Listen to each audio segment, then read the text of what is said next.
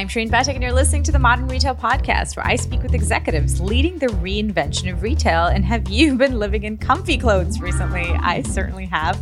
And if you're anything like me, you've seen some stunning, really beautifully designed ads from Lunya Cup also cropping up on your Instagram feed, making you wish you could trade in some old sweatshirts for one of their pieces. Joining me today, CEO Ashley Merrill. Hi, Ashley. Hi, thank you so much for having me. We're so excited to have you. Okay, big. Let's start big picture, and then we'll get small. What's it been like being the CEO of a company that makes really, really comfortable and beautiful clothing right now? Well, um, I think you know it, there's uh, two different aspects to it. One is that I'm in the retail business, uh, which means that I, you know, and particularly in an omni-channel retail business. So I would say there's aspects of uh, you know what we make which feel incredibly relevant of course because you know we're talking about clothes that are worn at home but we are part of a greater retail environment which has been hit really hard. All of our brick and mortar stores are closed and um, that was certainly not part of our plan this year. Uh, and we had pretty aggressive targets this year. So i would say it's one of those things where i feel so blessed and lucky that uh, we're not dealing with a situation where our clothes just completely don't make sense in this environment and we are still able to bring in revenue and so grateful that you know my um, fulfillment center hasn't been closed down and so we're able to continue to you know sell and, and fulfill and all that. But I, I you know i think i would be remiss in saying that we haven't been affected or uh, because at, at the at the end of the day i mean we counted on having a lot of different retail channels. Wholesale's completely down, brick and mortar's completely down, and so uh, we're relying on one arm of our transactions. Absolutely. There's there's so much you've said in there, and I think and I think you're so right. I think one of the things that we've had nearly everyone who's come on this podcast, but not even just that, just anyone I talk to. I mean, there isn't a single company that's not somewhat affected. And i think for some you know we've had it's funny that you that you say that because we you know we, we've had people on the podcast who've sort of used this word kind of fortunate to describe their situation that like you they make products that from a consumer demand perspective haven't gone down but they feel like in a lot of different ways all their various arms and legs that they were kind of moving at the same time their yes. i don't know why i've gone after this appendage metaphor today but um, these appendages that were moving at the same time and suddenly they feel like wait my legs just got cut off and i just have one thing now um, let's go back sort of to the beginning because you know you're running this company and I'm curious about sort of what last maybe four or five weeks really have meant because it was a lot, it was really difficult, I think, for a lot of people in any industry to understand a how this would affect them at the outset and sort of i don't think anyone could have predicted kind of what was going to happen over the last five weeks. And i'm curious about you know how for you sort of you said okay this is something that's happening something that's coming and how you started dealing through that. When was the first kind of indication that you had just that okay, wait a minute, this this is going to be a crisis, and this is a crisis that affects us. Yeah. Well, interestingly, because I have a supply chain that spans, you know, way beyond the U.S. borders, we were, of course, feeling the shutdowns in Wuhan and China that were happening in February and, and kind of late January, um, long before that came here. I wish I could say that, oh, I saw those signs and immediately could have anticipated what that was going to look like for the US. I didn't at all. I really picture that more of a China centric situation because right. in the past we've had other outbreaks there that really didn't materialize here in the same way. Mm-hmm. And um, we were just at that point very much focused on stabilizing our supply chain. Do we need right. redundancy in uh, different areas? And and we were lucky China got back online relatively quickly. And we do have different sourcer, uh, sourcing all over the world. And so we just really had to pivot, come up with a plan to lean into the products we knew we could get. Um, and that was really how we were viewing that in kind of an isolated way. Mm-hmm. Um, and so then, you know, mid March, when it started to become apparent this was going to be something that was uh, going to affect the US in a bigger way, I think it was a day by day change of mindset really for me. I mean, I would go from one day being like, this situation feels very overblown to the next one going, oh, wow, okay, you know, hearing about Italy and sort of understanding what it was looking like. And then suddenly being like, okay, wow, we need to take this seriously. Need to move everyone from home, need to close our retail stores. So it was the kind of thing that, um, you know, a, a mental evolution for me, but it also happened really fast. It was like you'd go from Right. Tuesday feeling one way to Thursday having a completely different mindset about it. So, uh, very Absolutely. and Yeah. I think as a leader too, one of the challenging things is what you want to do is be able to, you know, my my fundamental job is to be able to lead people, right? So it's to be able to say, hey, we're here, we're going here, you know, and so for us, it sent uh, particularly my leadership team and I into full on replanning mode. You know, we Mhm. had to look at everything we had said we were going to do for this year and look at what was still feasible, what still made sense. We had to look at all of our fixed costs, knowing that Mhm. we were going to have top line revenue issues because of our um, changes in uh, you know where we could distribute, and um, basically we had to retool the whole business inside of a week.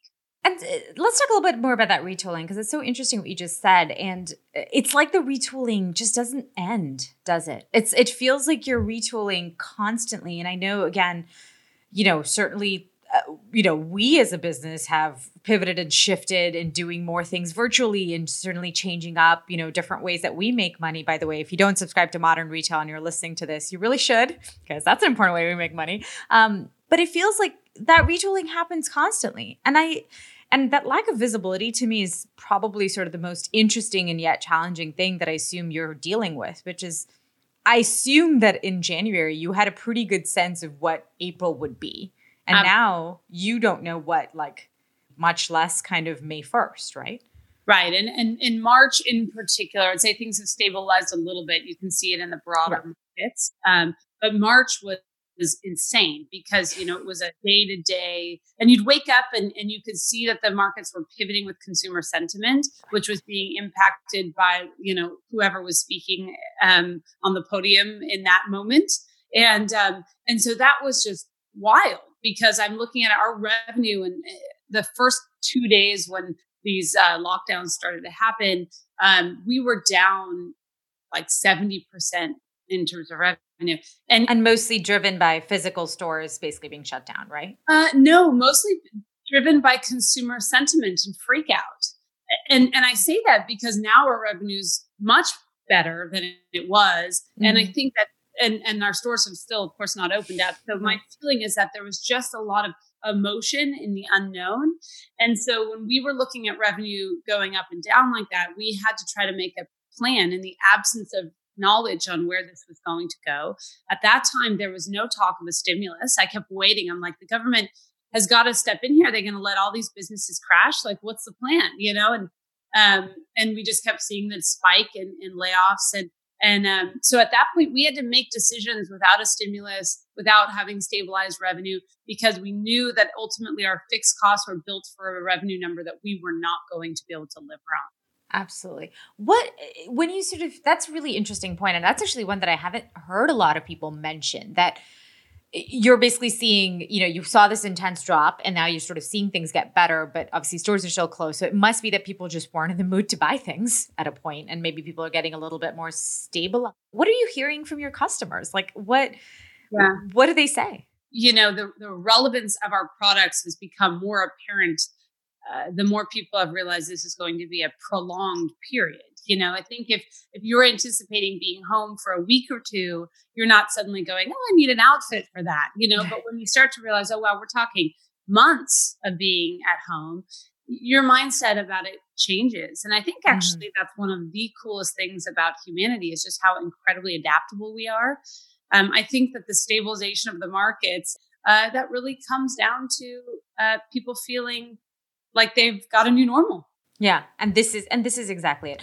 Um, that's great. Let's that's actually a great segue into sort of what I wanted to talk about next. I think there was this sense of, um, and we've been using this sort of around the company for a while, and we didn't actually coin it. Uh, Wolfgang Blau at Condé Nast actually talked about sort of BC and AC a lot before Corona and after Corona, and I think that the point he was making, and it's a point that really I'm I'm hearing a lot of people like there was this there were two camps, right? There's like one camp that was like this just let's flip a switch. We do the reopening as if it's literally like opening a door, and then we all go back to normal. And this people use this word like V-shaped recovery a lot. Like t- today we're here, and tomorrow, Ashley, you and I are going to be meeting at a coffee shop, and that's just what it's going to be.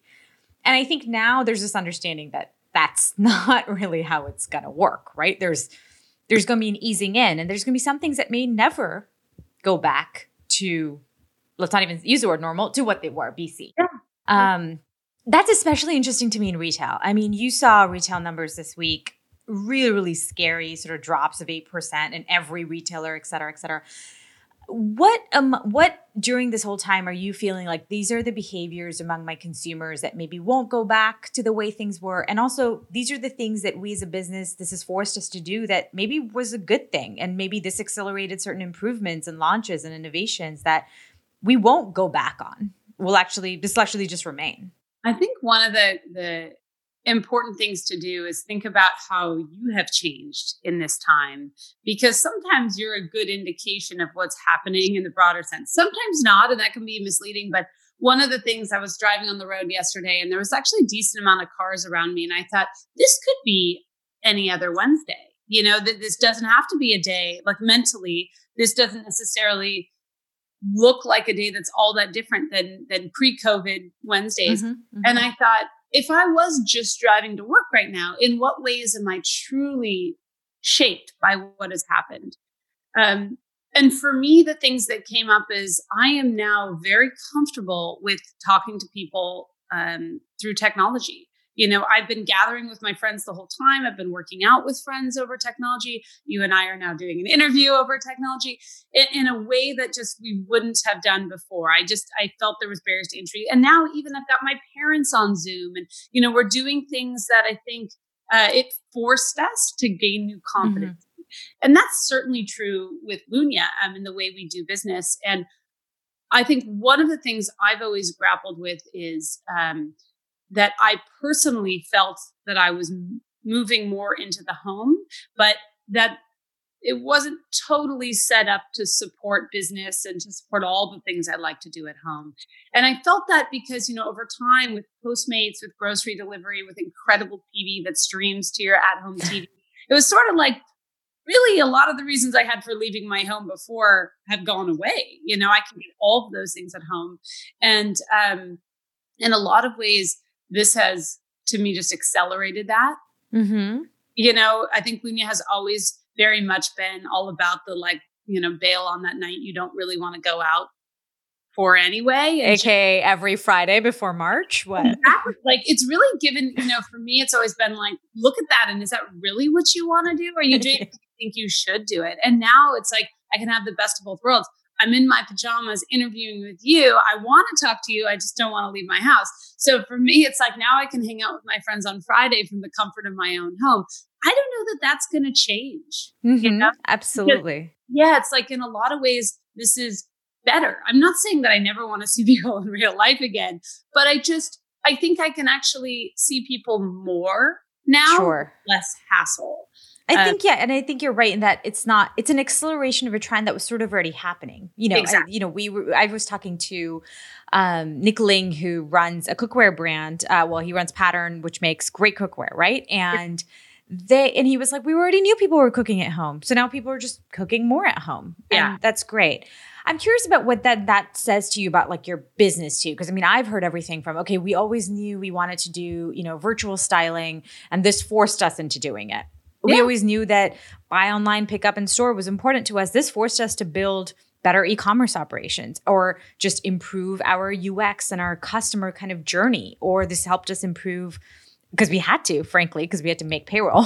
Yep. And what have you sort of done just because you mentioned kind of having to make some certain some decisions um, what do those decisions look like and which ones are the ones that again you hope were actually maybe even a fortunate sort of thing that came out of it yeah i mean because it's forced us to change how we do business for a lot of reasons. Some of them because uh, the customer's needs changed, or you know, I had to literally close retail doors, and some of them because uh, I had to get more efficient because I needed to lower my costs. Right. Uh, and so I would say there's been many. Uh, we've we're um, optimizing our distribution to make sure we're set up for long-term bigger scale. Uh, we've focused and doubled down on our customer happiness department. So, really hmm. making sure that we can manage those tickets in house.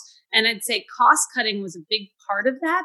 But what it allowed us to do by bringing it in house was it allowed us to really look at what are the tickets that are unnecessary that we could avoid with simple UX changes to our website mm. so we can cut down the overall ticket flow. And so a lot of that, because we had outsourced a lot of that, we were just missing on efficiency opportunities. And so, you know, I think when you're a business that has gone through many, many years of incredibly rapid growth. These are the things you just don't have time for. Mm-hmm. Um, but then we were faced with a different situation was the pressure for once wasn't on the growth. The pressure was on the costs and the efficiencies. And so we actually are getting our operations in order in a way that they weren't in order before. Mm-hmm. So what I'm really optimistic about is now that I think revenue is feeling more stable, um, when we come out of this because we've got our house in order a lot more i'd like to think we'll actually be able to to rocket ship out of this when the when the economy starts to to rebound yeah so absolutely it's, it's that efficiency yeah, and I think what you talk about on the customer side is absolutely true. You know, digital styling is something we're working on, of course. I mean, come on, this is a, a product you're going to buy to wear at home. It does feel like we should have an incredible at home service for you. And I think that's really top of mind for us. We we're thinking about all the ways we can make it easy for her mm-hmm. and him because we also have Lago in in the new world, which is like, what are the reasons you go to the store? Why don't you want to go to the store? How can we make it easy for you to do whatever is is the easiest for you? You know, how do we make our, our shopping experience fluid? And so it's spurring wonderful conversations and you know we're we're we're checking off the list, trying to work out ways to to make our experience better and better. We're going to take a quick break for an ad, and we'll be right back. Do you think that um, stores are really interesting to me too? And obviously, you you had them, you have them, you still have them. Um, they're sadly so empty. Um, but them, they're close. you have them. Um, but, but that that's actually, I mean, that's that was actually going to be my question because it's I feel like so many of the things we all kind of expected would be our growth drivers, no matter what business you were in. I mean, publishers who expected events to be their growth driver this year that just like saw overnight say actually we don't have that anymore. Um, yeah. You had, and I think I'm especially interested in companies that, you know, for many, physical stores were sort of the growth centers. They were the places that once you got to that point, and you saw this with a lot of startups that are younger than you, right? So startups that started in the last couple years, yeah. really using last year was the big like store year for a lot of people. Um, and the stores were profitable usually usually more profitable um, for a lot of these companies. Um, they were also great ways to talk to customers or great customer touch points. And for a lot of you know people even watching this space like vcs it was like this is how to tell that really a startup is gonna make the big leagues right? Like they have a store strategy they have a physical strategy. It's not just online. And now i'm wondering like does that even does that stay true? Of course, stores are going to come back. Retail's not dead. Like everyone knows that. But does that change how you're thinking about the role of physical stores in your business? For me, the lesson that I learned was not that physical life is no longer relevant. The lesson that I've learned is diversification really matters. You know, in this case, yes, all of our stores got shut down and now I can't make any revenue out of the stores. But what if it is Facebook that changed their algorithm? right? And suddenly overnight, I don't have Facebook as a way to remember when that happened. yeah, but that happens, and that's that's a reality. So one thing I think that's important is that you don't learn a lesson too well. You know, you don't want to go, oh, my takeaway of this is I'm completely out of physical retail. To me, that's that's shouldn't be the lesson. You know, this lesson should be that not if you want to go back to the um the arms and legs metaphor. Oh, I love my appendage metaphor. It's caught on with you. We were using that metaphor actually yesterday on a call, and I was saying, you know, I'm just lucky they cut off my brick and mortar arm.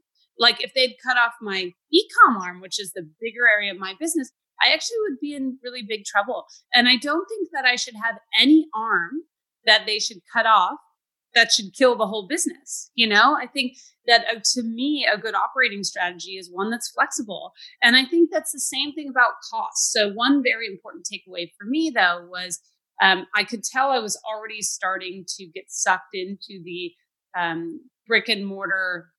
Oh, we have to pay a lot for this location because it's in the right place. And early on, when I was building out brick and mortar, I never got sucked into that and I didn't have any money. So I was always going, where can I get like the best deal and keep my costs really low?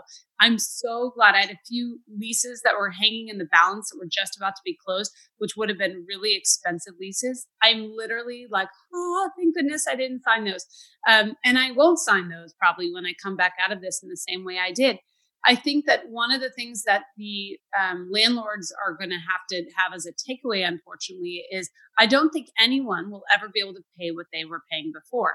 And it's unfortunate because what they were paying before was already a lot less than they had been paying 10 years before. Right. I mean, you already had empty shop fronts, at least here, you know, on Madison Avenue for years at this point now. Yes. And I think that's, um, that there was certain areas that were still commanding enough rent and I just, the way I look at it now is I will never sign those leases. You know, I'm I'm driving 50 to 70% of my brick and mortar traffic into stores from the online. There's no reason I should be paying top dollar for a physical retail location. I should assume that hey, if another pandemic happens and we get shut indoors, this is a fixed cost that I'm going to have to be able to deal with. And the question I should be asking myself is, will I be able to take on those fixed costs, even if it does mean I have to lean out my operation temporarily? But can will I be able to handle those fixed costs minus their revenue? And yeah. that's going to have to be some pretty low rents that I'm paying. I think that's that's so true, and you know, revenue diversification. I think is the big takeaway again for I think almost any business right now. No business should be entirely reliant on just one way of making money. And that's just going to be a problem if you are. You mentioned, um, you also mentioned, I mean, there's some choices and I think decisions that a lot of people are going to have to make coming out of this, right? Like one of them is going to be, okay, maybe I'll change the way I think of brick and mortar. Um, but I think the other one that I'm really interested in does this also get a lot of brands to do things they wouldn't have normally done. Like one question I've been asking a lot of people is, okay, you, you know, two years ago, not you, just the royal you, um, said to me, "Oh, I will never go on Amazon." How, will you go on Amazon now? Like suddenly, suddenly do a lot of marketplace approaches that uh, you you know supposedly shunned because they weren't good enough or they weren't right enough or they didn't work for your brand strategy at the time do more avenues now get opened up? Because I think if we're going to talk about lack of visibility, like I have no idea what the hell's going to happen, it also extends the other way. Like maybe a lot of the decisions I made last year aren't relevant anymore. Yeah. Are there th- places you would sell or you would change that you may have a year ago said no way, and now you're like, well, I don't know, maybe. I don't see huge value in diversifying online sources. To be honest, I'm cutting down my wholesale online so for me, I just really feel like there's not a huge benefit in online diversification.